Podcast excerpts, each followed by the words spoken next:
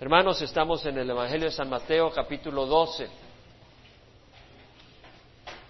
Así que si puede ir ahí, vamos a continuar la segunda parte.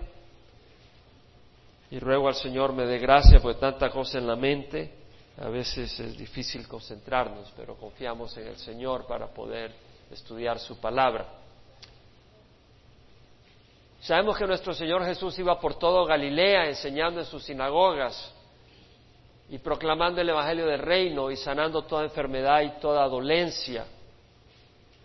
Y sabemos que le seguían grandes multitudes de Galilea, de Decápolis, al, oriente, del río Jordán al norte, de Jerusalén, de Judea y del otro lado del río.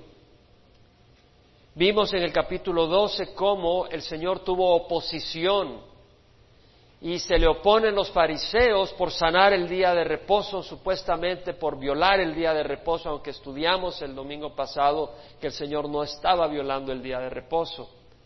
Y vimos también cómo se le opusieron los judíos y los fariseos, porque el Señor recogía, sus discípulos recogían algunas espigas en el camino y se le comían el trigo, la cebada, y decía que estaban trabajando que estaban violando el día de reposo una vez más.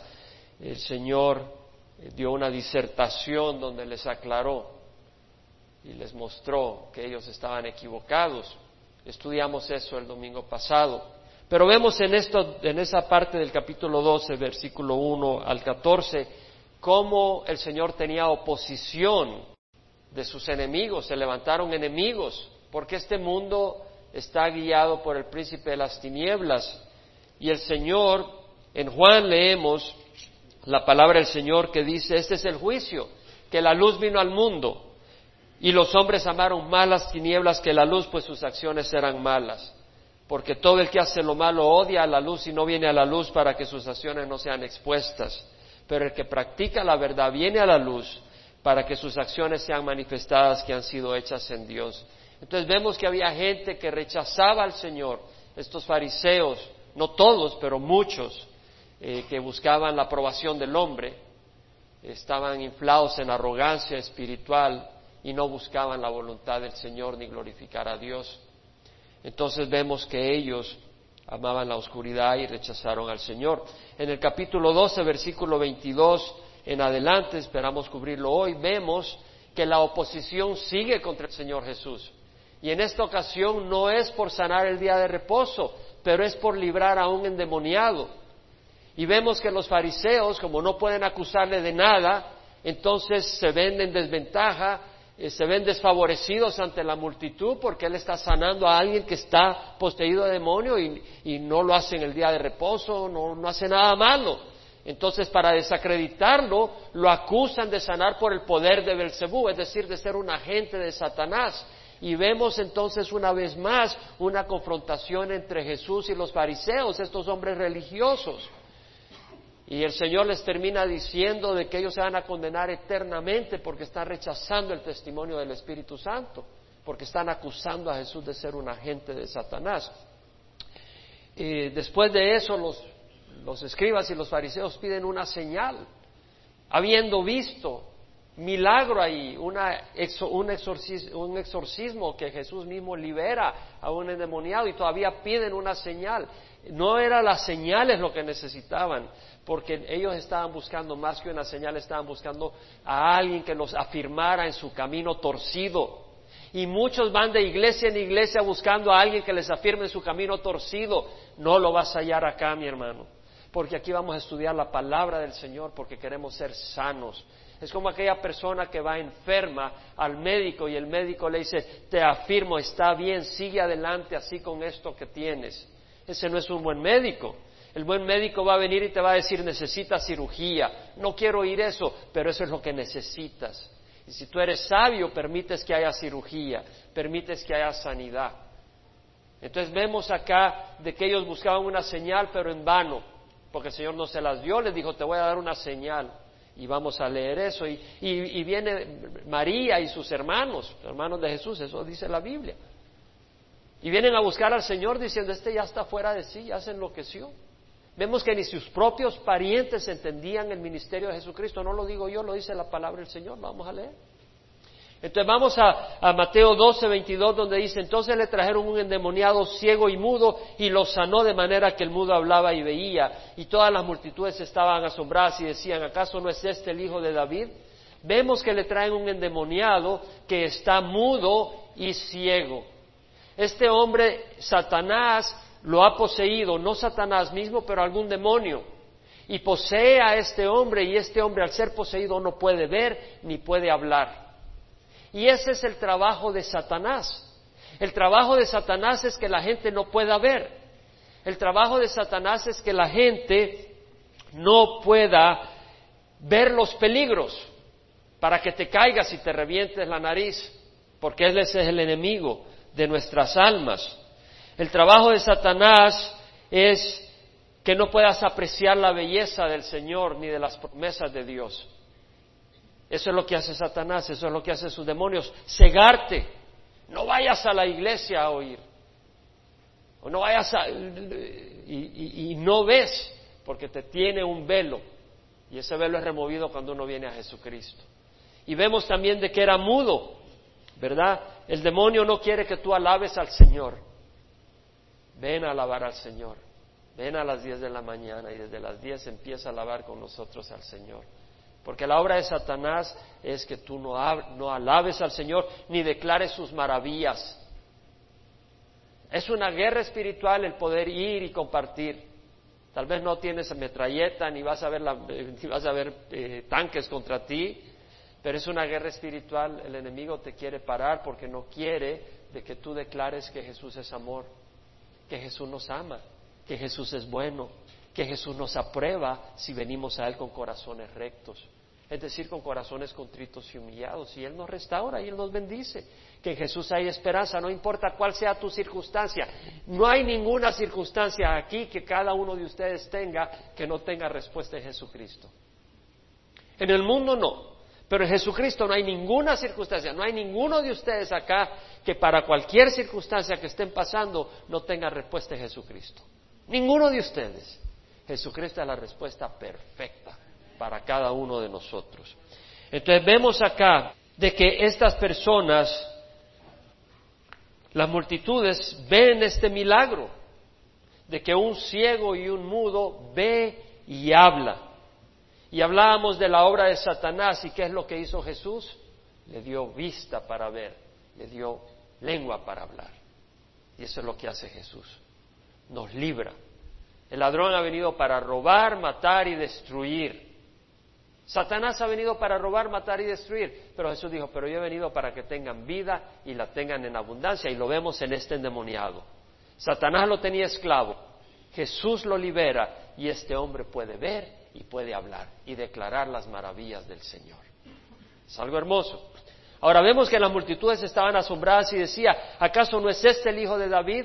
Es decir, estaban diciendo, este tiene que ser el hijo de David, este tiene que ser el Mesías. Eso es lo que están diciendo, en forma retórica. Forma retórica es decir, ¿no será este el hijo de David? La respuesta que se espera en una pregunta retórica es sí, tiene que serlo. Eso es lo que está diciendo. ¿Por qué decían la multitud, no es este el hijo de David? Porque Isaías había profetizado que la venida de Dios iba a estar acompañada con esos milagros, con que los ciegos iban a ver y los mudos iban a hablar. Y lo estudiamos porque cuando se acuerdan que Juan Bautista se desanimó y mandó a preguntarle a Jesús, mandó a dos discípulos cuando él estaba en la cárcel, ¿eres tú el que había de venir o debemos de esperar a otro? Y el Señor le dijo, dile a Juan, que los ciegos ven, que los, los, sordos escuchan, que los cojos caminan, que los muertos son resucitados y se anuncia el Evangelio a los pobres. Estaba citando la cita de Isaías capítulo 35, que era una cita profética que indicaba que esas eran las señales del Mesías. Y Isaías 35 dice, aquí vuestra Dios, versículo 4, aquí vuestro Dios viene con venganza la retribución vendrá de Dios mismo. O sea, Dios vendrá con venganza contra las naciones enemigas de Israel en el tiempo futuro. Mas Él los salvará, mas Él salvará a Israel. Entonces se abrirán los ojos de los ciegos y los oídos de los sordos se destaparán. El cojo entonces saltará como un ciervo y la lengua del mudo gritará de júbilo. Los judíos de la multitud, no los religiosos, no los líderes, en general, sino que el pueblo, que no estaba instruido como los fariseos instruidos, como los escribas instruidos, el pueblo, la multitud en general, podía reconocer y decía, es el Mesías, tiene que ser el Mesías.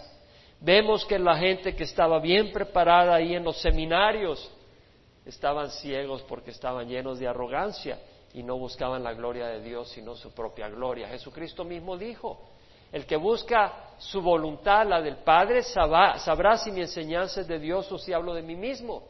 El que habla de sí mismo busca su propia gloria pero el que busca la gloria del que le envió, ese es verdadero y no hay injusticia en él.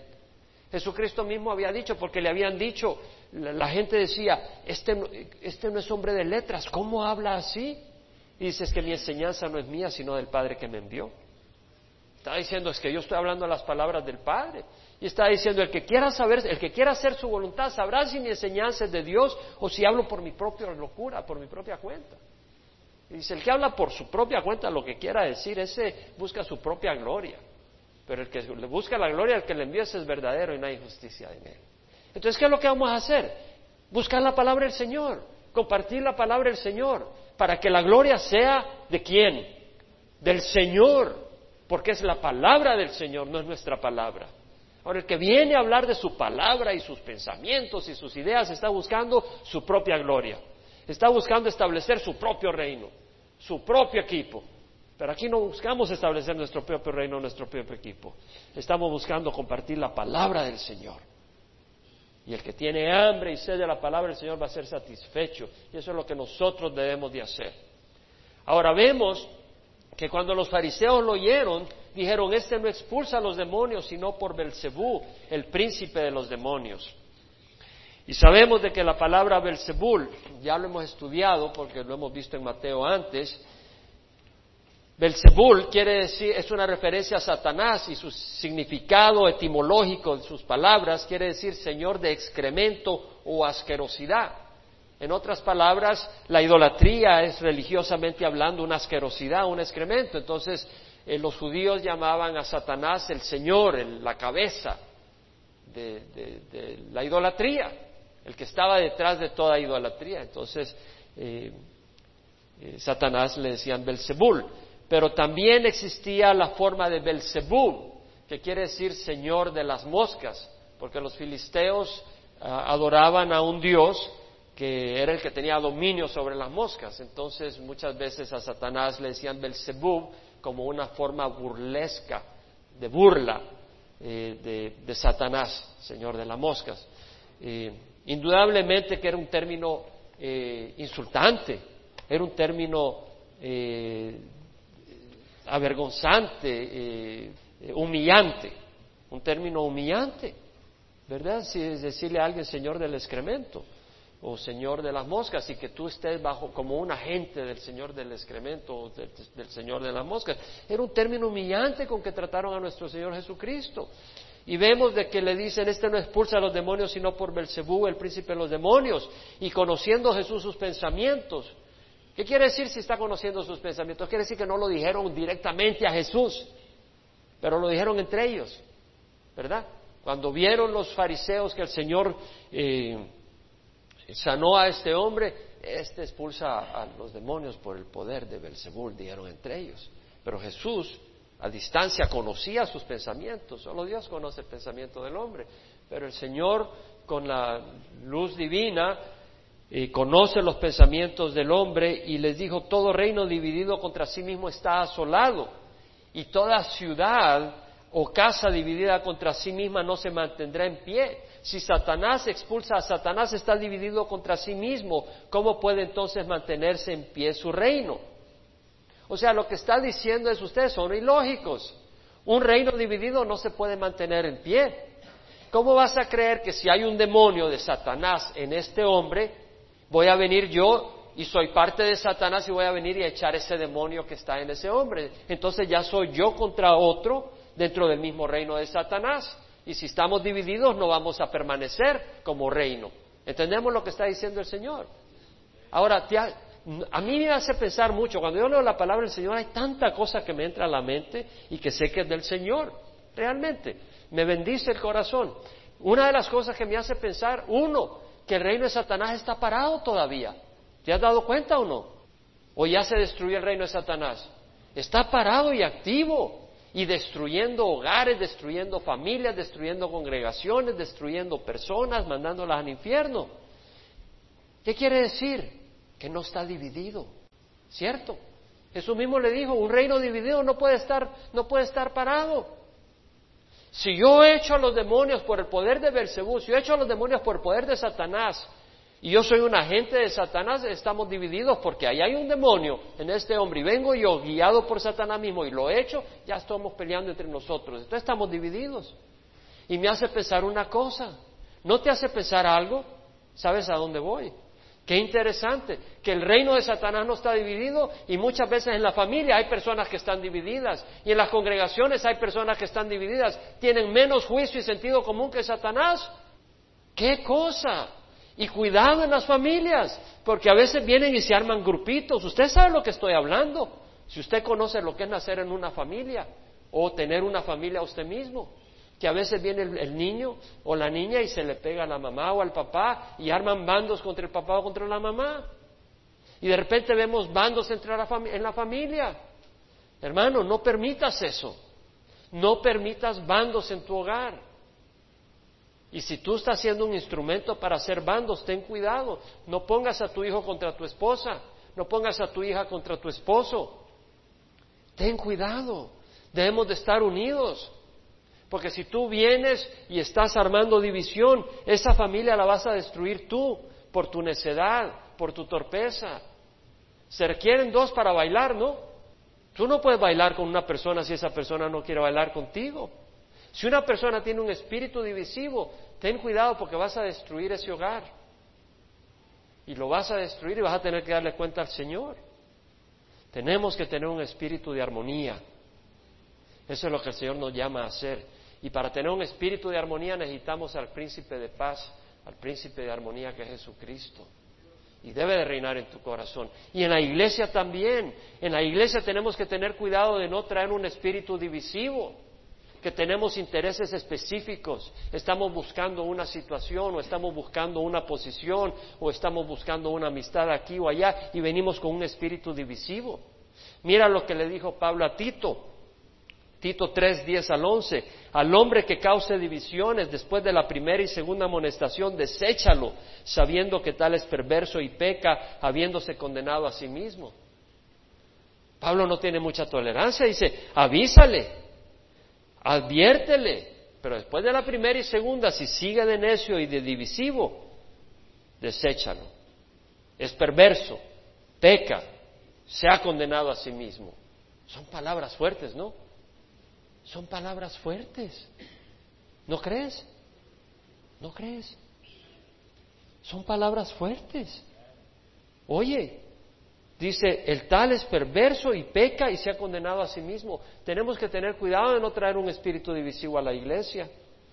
En Romanos 16, 17 al 18, Pablo dice, os ruego hermanos que vigiléis a los que causan disensiones y tropiezos contra las enseñanzas que vosotros aprendisteis y que os apartéis de ellos porque los tales son esclavos no de Cristo nuestro Señor, sino de sus propios apetitos y por medio de palabras suaves y lisonjeras engañan los corazones de los ingenuos.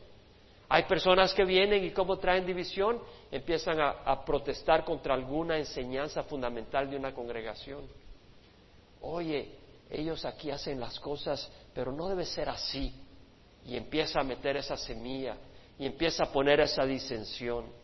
No quiere decir que si tú tienes una pregunta no puedas venir con el pastor y decir, pastor, eh, tengo una pregunta, eh, ¿cómo se hacen las cosas acá? Y, yo voy a agarrar la Biblia. Y si no la puedo defender con la Biblia, pues dejamos de hacer las cosas de esa manera. Pero también si tú no puedes defender con, tu, con, la Biblia tu posición, suelta esa posición y no seas terco. Porque si no, lo que vemos es que tienes un espíritu divisivo que lo que está buscando es tener disensión para tener poder dentro de la congregación. El único que debe tener poder aquí es Jesucristo y nosotros ser sus canales. Entonces vemos ahora, perdón que me desvíe un poquito, pero no pude resistir porque siento que era interesante, que Satanás está unido con sus demonios. Hermanos, si Satanás y los demonios están unidos, nosotros debemos de estar unidos, tenemos a Cristo. Debemos de estar unidos. Ahora vemos ahora de que el Señor, después de decirle eso, les dice, si yo expulso a los demonios por el Espíritu de Dios, entonces el reino de Dios ha llegado a vosotros. Es decir, no hay opción. Yo no los puedo expulsar por Satanás porque entonces estaría dividido. Entonces lo que quiere decir es que yo estoy expulsando los demonios por el Espíritu de Dios. Y si yo estoy expulsando los demonios por el Espíritu de Dios, el reino de Dios ha llegado a ustedes. ¿Qué quiere decir que el reino de Dios ha llegado a ustedes? Que el reino de Dios no había llegado. Lo que existe es el reino de Satanás. Jesucristo dijo, el tiempo se ha cumplido, el reino de Dios se ha acercado, arrepentidos y creed el Evangelio. Jesús dijo eso cuando fue hacia Galilea, después de que habían encarcelado a Juan Bautista. Dijo, el tiempo se ha cumplido, el reino de Dios se ha acercado, arrepentidos y creed el Evangelio. Es decir, porque ha venido el rey. Y el rey, al venir, ha venido a liberar a los que éramos esclavos del reino de las tinieblas. Ha venido el rey Jesucristo a liberar a los que estábamos en tradiciones muertas, pero íbamos al infierno, a liberar a los que estábamos en inmoralidad o robo o codicia o avaricia o perdidos en cualquier cosa, viviendo para nuestra propia carne, pero eh, perdidos. Y vemos de que el Señor al venir nos ha liberado, Él es el Rey, y por eso el reino de Dios se ha acercado, y Él vino con el Espíritu de Dios a liberar a aquellos que estaban hasta poseídos por Satanás. ¿Cómo puede alguien entrar en la casa de un hombre fuerte y saquear sus bienes si primero no lo ata? Entonces saqueará su casa. Llama al demonio un hombre fuerte. Entonces el que saquea la casa es Jesús. Él viene y con poder ata a ese hombre fuerte que es Satanás y toma las posesiones de ese hombre fuerte que somos nosotros, que nos tenía poseídos. Tal vez no físicamente, pero nos tenía esclavizados. Aunque hay algunos que son poseídos totalmente, porque hay demonios y los demonios buscan poseer a las personas. Ahora vemos que el Señor es el fuerte. Vemos que Él entra en la casa y toma al enemigo, lo ata y luego nos toma a nosotros y nos libera. Jesucristo es fuerte, más fuerte que Satanás. A veces la gente tiene miedo de los demonios. Bueno, ten miedo de los demonios si andas, si Jesús no, no reina en tu corazón. Pues si no reina en tu corazón, Satanás puede hacer lo que quiera con tu vida. Pero si Jesús reina en tu corazón, no tienes que tener miedo, porque dice la palabra del Señor, hijitos míos, vosotros sois de Dios Está hablando a los que son nacidos de Dios, vosotros sois de Dios y los habéis vencidos porque mayor es el que está en vosotros que el que está en el mundo. Entonces no tenemos que tener miedo, le habla a los hijitos de Dios, a los que han recibido a Jesucristo. De nuevo, 1 Juan 4, 4, hijitos míos, vosotros sois de Dios y los habéis vencido, es decir, a los espíritus del anticristo, a los demonios los habéis vencido, porque mayor es el que está en nosotros que el que está en el mundo. Ahora, vemos de que el Señor después establece que hay que decidirse. En, Mateo 12:13 dice, el que está conmigo, el que no está conmigo está contra mí, y el que no recoge conmigo desparrama. Ha hablado de los demonios y ha hablado de que él, él, él libra a la gente del poder de Satanás por el poder del Espíritu Santo. Entonces hay dos, o el espíritu de la oscuridad o el espíritu de luz o el Señor de la oscuridad o el Señor de la luz, o Satanás o Cristo, no hay término medio. Y Jesús dice, el que no está conmigo está contra mí. Entonces si alguien dice, bueno, yo lo estoy pensando, mientras lo estás pensando estás en las manos de Satanás. Eso es lo que dice. Bueno, eh, el Señor dice, el que no recoge conmigo desparrama. ¿Qué quiere decir? Que no puede haber una posición neutra. Si tú no estás orando, si tú no estás buscando del Señor, si tú no estás estudiando la palabra del Señor, si tú no estás meditando en el Señor, tú no estás recogiendo. Y si tú no estás recogiendo, ¿qué estás haciendo? Estás desparramando. Porque si la palabra de Dios no habita en tu corazón, tú dices cualquier burrada. Y si el Señor no dirige tu si el Señor no dirige tu vida, tú cometes cualquier burrada. ¿Cierto o no? necesitamos la sabiduría del Señor. Entonces, cuando buscamos del Señor, cuando oramos, cuando nos alimentamos, estamos recogiendo con Él. ¿Cómo? Compartiendo con otras personas, orando con otras personas, dando una palabra de ánimo, recogiendo con Él. Y el Señor dice, el que no recoge conmigo, desparrama.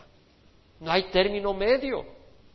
Ahora luego le dice, por eso os digo, todo pecado y blasfemia será perdonada a los hombres, pero la blasfemia contra el Espíritu no será perdonado. Y cualquiera que diga una palabra contra el Hijo del Hombre se le perdonará, pero el que hable contra el Espíritu Santo no se le perdonará ni este siglo ni en el venidero. ¿Qué está diciendo acá? La gente veía a Jesús, muchos, y lo veían humilde, sencillo. Decía, ¿este quién, este qué va a ser? ¿Este que va a ser el Mesías? O decía cualquier locura. El Señor dice, puedes decir cualquier cosa y se va a perdonar, pero la blasfemia contra el Espíritu Santo no se va a perdonar. La palabra blasfemia en el griego es blasfemia.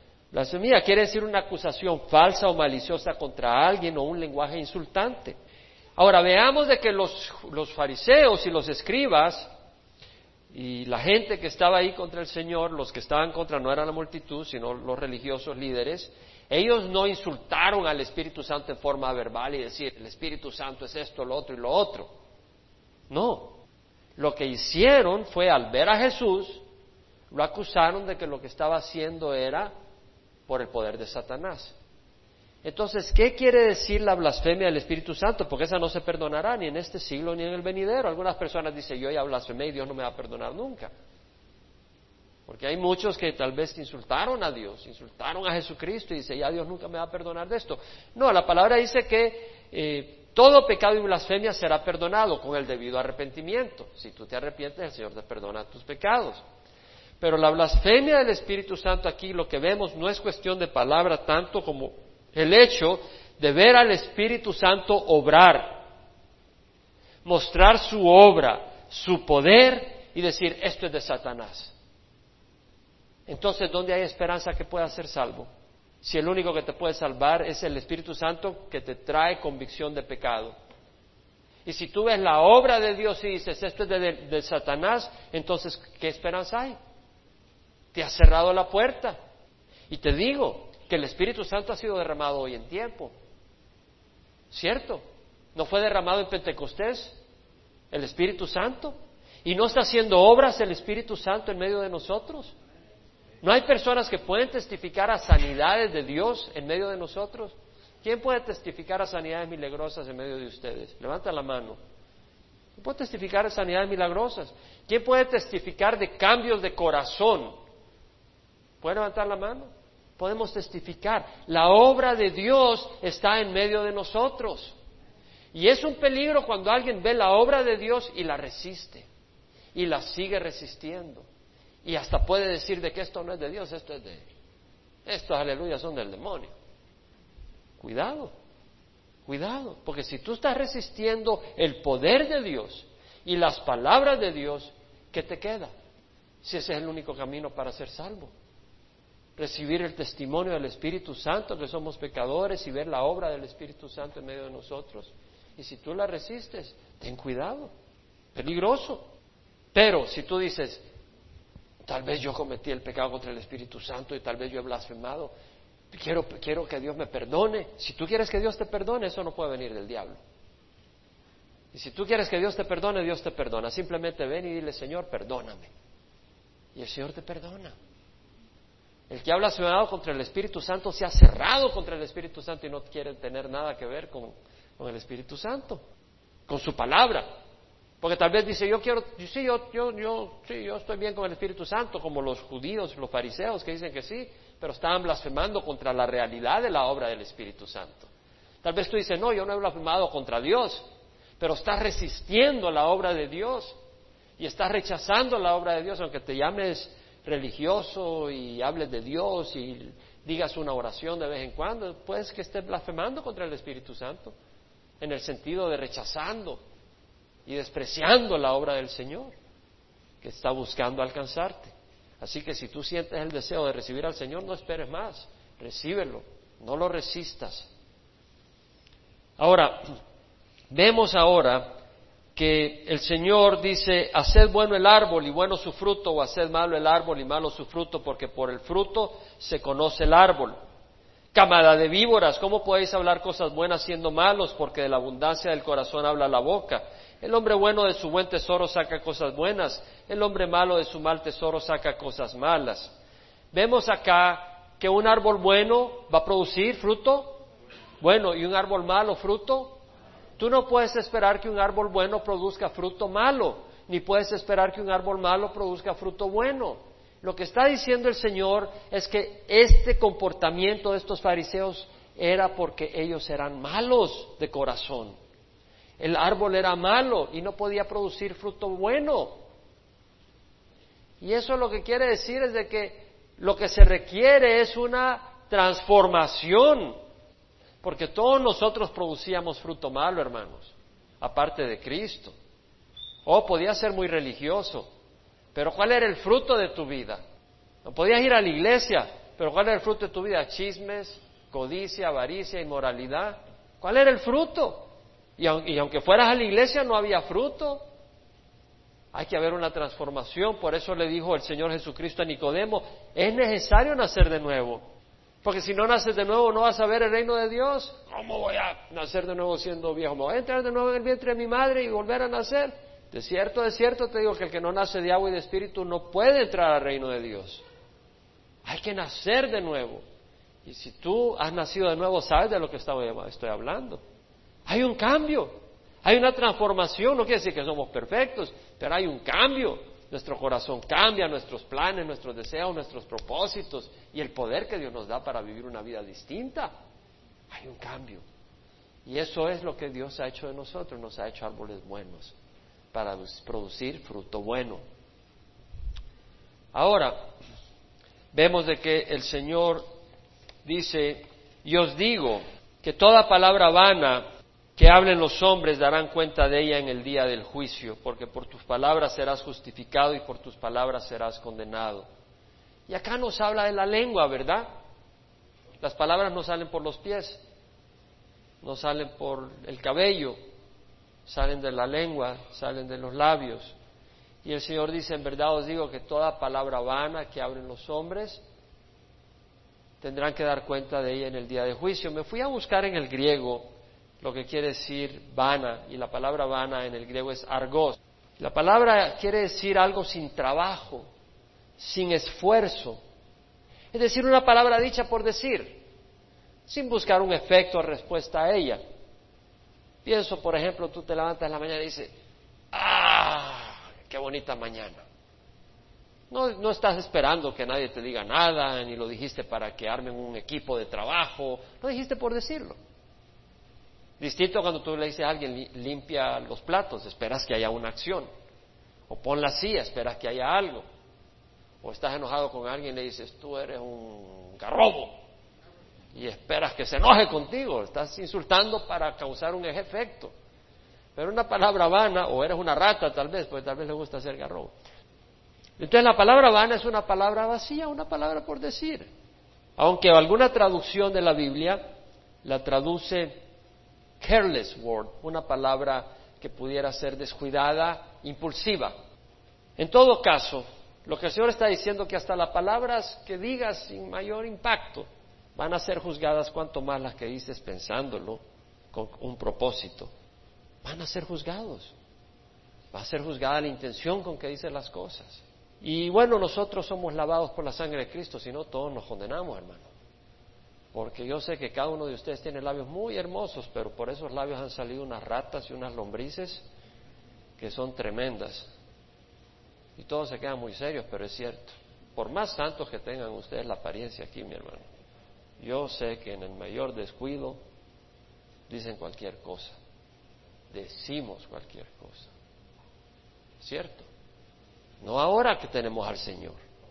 En Efesios 4:29 Pablo dice, no salga de vuestra boca ninguna palabra mala, sino solo la que sea buena para edificación, según la necesidad del momento, para que imparta gracia a los que escuchan. Memorízate esa palabra y cuando estás por hablar cualquier burrada, no salga de vuestra boca ninguna palabra mala, sino solo la que sea buena para edificación, según la necesidad del momento, para que imparta gracia a los que escuchan. Sería bueno, ¿verdad? Memorizarlo, para que nos guíe. En Proverbios 16, 32 dice, mejor es el lento para la ira que el poderoso y el que domina su espíritu que el que toma una ciudad. Se requiere más poder controlar la lengua que tomar una ciudad. Lo que dice. Proverbios 17, 14 dice, el comienzo de la contienda es como el soltar de las aguas, deja pues la riña antes de que empiece. Cuidado con la lengua. Podemos provocar una riña, ¿verdad? Rápido. Ah, pero si tú te hubieras levantado temprano, pero como eras un holgazán, y se armó el infierno ahí. En Santiago 3.1.12 Dios nos habla del control de la lengua. En el versículo 31 vemos que entonces le respondieron algunos de los escribas y fariseos diciendo, Maestro, queremos ver una señal de parte tuya. Queremos ver una señal. Se acababan de ver una señal. Acababan de ver una señal que había dado Isaías el ciego iba a ver y el mudo iba a hablar. Y aquí están viendo esa señal y no la están reconociendo. Por eso muchas personas van a la iglesia donde se enseña la palabra del Señor y dice, no estoy convencido que esté el Señor ahí en medio. ¿Qué estás buscando? ¿Qué estás buscando? Que te reafirmen tu necedad. Entonces vas a hallar algún lugar y vas a decir, aquí está el Señor. No, aquí está el Señor que te reafirma tu necedad, que no es el Señor Jesucristo. Entonces vemos de que el Señor le dice una generación perversa y adúltera demanda señal y ninguna señal se le dará sino la señal de Jonás el profeta. Porque como estuvo Jonás en el vientre del monstruo marino tres días y tres noches, así estará el Hijo del Hombre tres días y tres noches en el corazón de la tierra.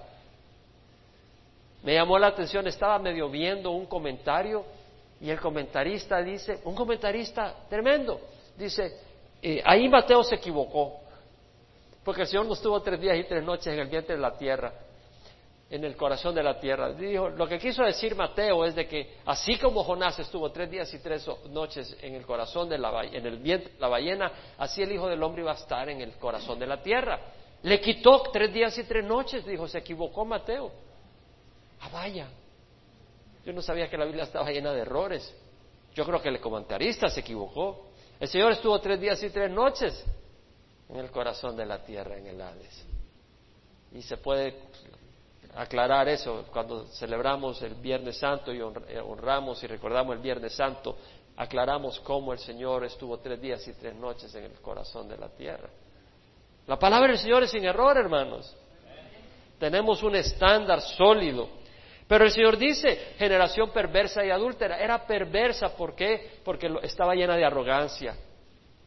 Los fariseos estaban llenos de arrogancia, de religión y todo, pero lo que estaban buscando era su propia posición, su propia gloria, no buscaban la gloria del Señor. Pero también les llama adúlteros.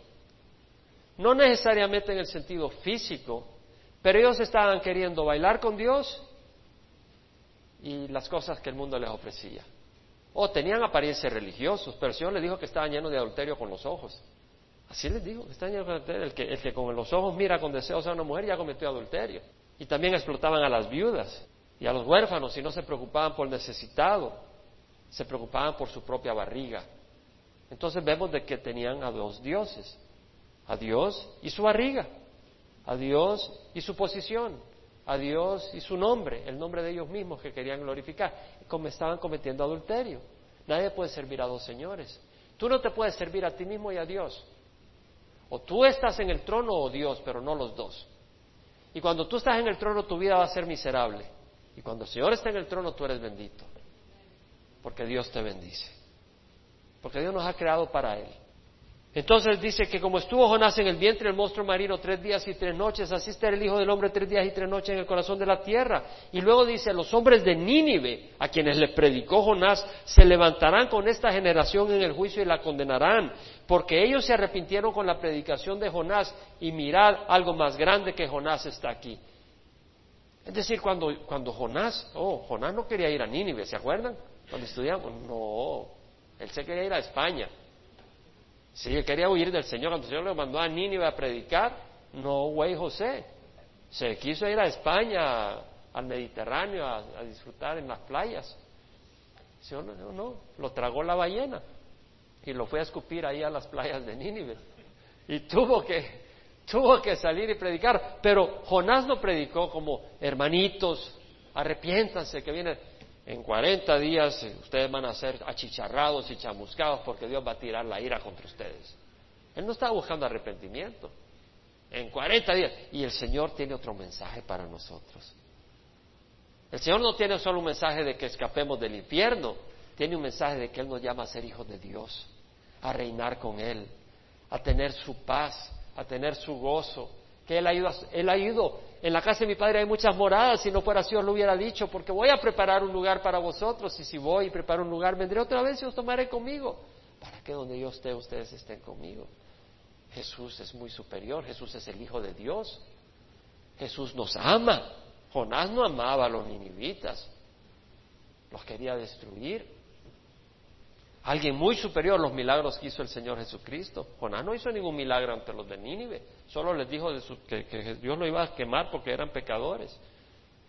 Jesucristo nos ofrece tanta bendición.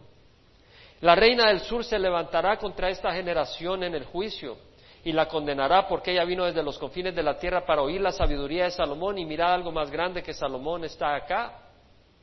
La reina de Sabá, en los días de Salomón, viajó miles de kilómetros para ir a oír y ver a Salomón, de quien habían dicho que tenía una sabiduría increíble, y después de que estuvo donde Salomón y vio a sus ministros, el porte de sus ministros, vio la sabiduría y vio el, el templo, la escalinata al templo, wow, dice, había oído la mitad de lo que realmente es.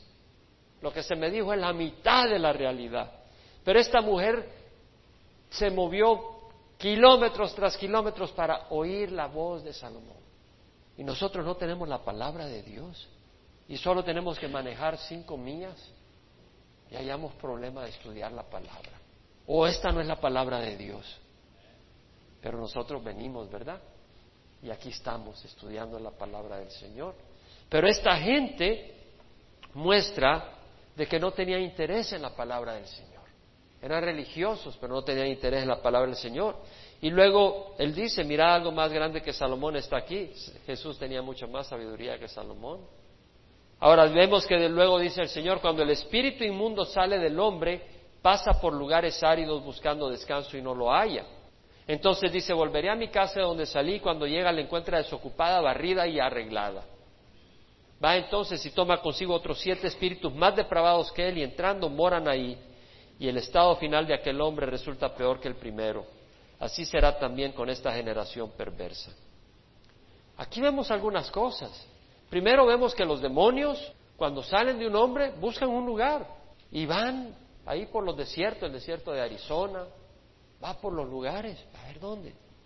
Pero dice, no, no hayan descanso. Entonces vienen de regreso. Y aquella persona que se... Hay personas endemoniadas, no se crea. Los demonios no se han ido de la tierra y ocupan, ocupan personas.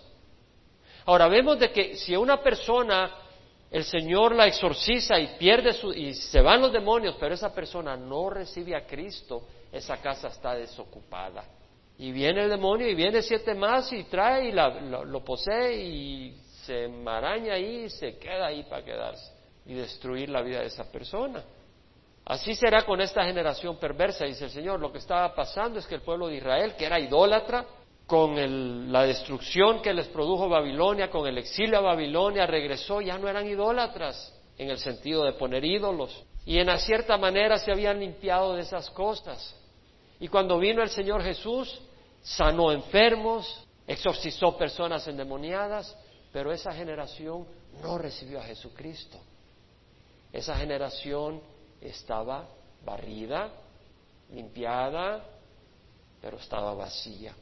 Y Satanás hizo su agosto, como decimos en El Salvador, es decir, se aprovechó. Y ahora usted vaya a los judíos, ¿cuántos judíos creen en Dios? Muchos judíos ahora ni creen en Dios, son ateos. Tel Aviv creo que quiere ser o es ya la capital del mundo homosexual, allá en Israel. Y vemos el castigo que trajo el Señor. Trajo destrucción en el año 70. Israel fue, en Jerusalén fue devastada, el templo destruido. Pero veamos la condición moral de los israelitas ahora. Es tremenda la, la condición espiritual. No conocen al Señor. La mayoría no conoce al Señor. ¿Por qué? Porque el Señor llegó, barrió, bendijo, pero ellos no aceptaron al Señor. Y hay muchas personas que quieren las bendiciones del Señor. Voy a ir a la iglesia porque estoy enfermo. Voy a la iglesia porque necesito un trabajo. Vienen a la iglesia y reciben las bendiciones del Señor. O vienen, voy a la iglesia para que el Señor me ayude con este problema, porque soy medio ratero. Y quiero que el Señor me ayude. Y ya el Señor te ayuda. Y ya te reformas, pero no recibes al Señor. Y tal vez si el negocio te está yendo mal y vienes a la iglesia, el Señor te ayuda. Pero ya cuando te, ya te empieza a venir bien el negocio, ya te vas de la iglesia. Vas a terminar un títere de Satanás. Porque de Dios nadie se burla. Y no es que Dios no, es que Dios te quiera destruir, pero tú estás rechazando al Señor. Y tú estás considerando que el Señor es Santa Claus o que el Señor es eh, Sugar Daddy, como dicen. Tú le pides lo que quieras cuando quieras y cuando necesitas, pero tú eres el dueño de tu vida. Y el Señor no, no, es, no un pedazo de plástico, Él es el Dios del universo, nosotros le pertenecemos, Él nos ama, Jesucristo dio su vida por nosotros. Ten cuidado de no recibir al Señor y, recibir los beneficios del Señor. Pues si tú recibes los beneficios del Señor, la fortaleza tal vez para no pecar en alguna área, pero, pero, pero no llenas tu corazón con el Señor, va a venir el enemigo y lo va a llenar. Y, va, y la condición final es peor que la condición inicial. Bueno, en Marcos dice, Marcos 3, en versículo 20, Jesús llegó a una casa y la multitud se juntó de nuevo a tal punto que ellos ni siquiera podían comer. Cuando sus parientes oyeron esto, fueron para hacerse cargo de él porque decían está fuera de sí. Los parientes de Jesús fueron a recoger a Jesús. Dijeron, no, lo voy a ir a encerrar. Lo voy a a encerrar. Este ya se, se despuntó. Se le soltaron los tornillos.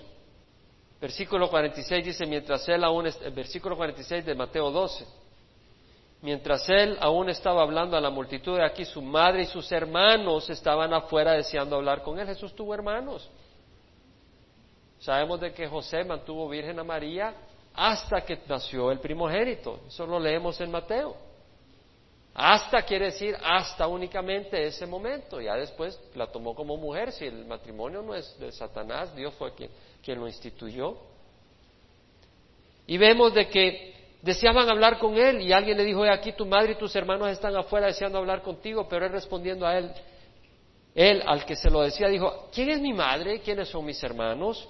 Y extendiendo su mano hacia sus discípulos le dijo, he aquí mi madre y mis hermanos, porque cualquiera que hace la voluntad del Padre que está en los cielos, ese es mi hermano, mi hermana y mi madre.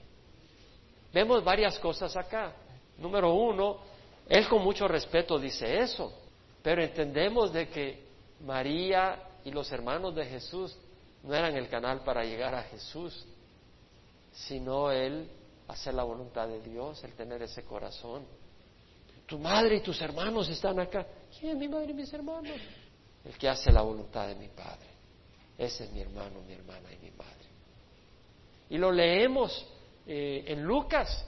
Lucas dice que el que oye la palabra de Dios y la hace, esa es mi madre, mi hermano y mi hermana. Entonces somos relacionados con Jesús a través de un nuevo nacimiento cuando traemos un corazón obediente. Leemos en Romanos 8, ¿verdad? Que Jesús ha venido para ser nuestro hermano mayor. Y, y dice Romanos 8, 28 que para los que aman a Dios todas las cosas cooperan para el bien. Esto es para los que son llamados conforme a su propósito, porque a los que de antemano conoció los predestinó para ser hechos conforme a la imagen de su Hijo Jesucristo, para que Él sea primogénito entre muchos hermanos. Entonces entendemos que el amor a Dios eh, se convierte en una actitud de recibir al Señor, de buscar que Él sea nuestro Señor, y al aceptarlo como Señor venimos a ser hermanos de Jesús. Y que esa es la relación que vale, no es a través de la relación de carne que haya tenido Jesús con los demás parientes, porque Él nació como un hombre, pero también era hijo de Dios. Y siendo humano, tenía parientes, pero no es a través del parentesco en la carne que nos relacionamos con Jesús, es a través de un nuevo nacimiento, al aceptarlo. Bueno, esto que hemos estudiado ahora, cubrimos en Mateo 12, lo cerramos, estos eventos ocurrieron después del que Jesús escogió a sus doce apóstoles. ¿Se acuerdan que después de venir del monte regresó a Capernaum y sanó al siervo del centurión? Y antes de pasar al otro lado del mar de Galilea cuando tuvieron la tormenta, antes de ese evento ocurrió lo que estamos leyendo acá. Eso es lo que nos narra Marcos. A través de Marcos vemos esa cronología. Lucas menciona eh, la confrontación contra los fariseos y la situación de Belcebú después del monte de transfiguración, pero probablemente porque él lo está asociando con lo que dice el Señor cuando dice de que el Padre le dará el Espíritu Santo a quien se lo pida y después en forma temática incluye de que Jesús sana por el poder del Espíritu Santo. Y tal vez por eso lo agrupa Lucas de esa manera. El momento exacto donde estos eventos ocurren es un poco difícil confirmarlo, pero todo indica que fue después de que escogió a los doce apóstoles y antes de la transfiguración. No nos quedó tiempo de estudiar Santiago 3, menos mal lo dejé para el final porque si no no hubiéramos terminado. Pero usted puede tomar nota. Santiago 3 nos habla del poder de la lengua.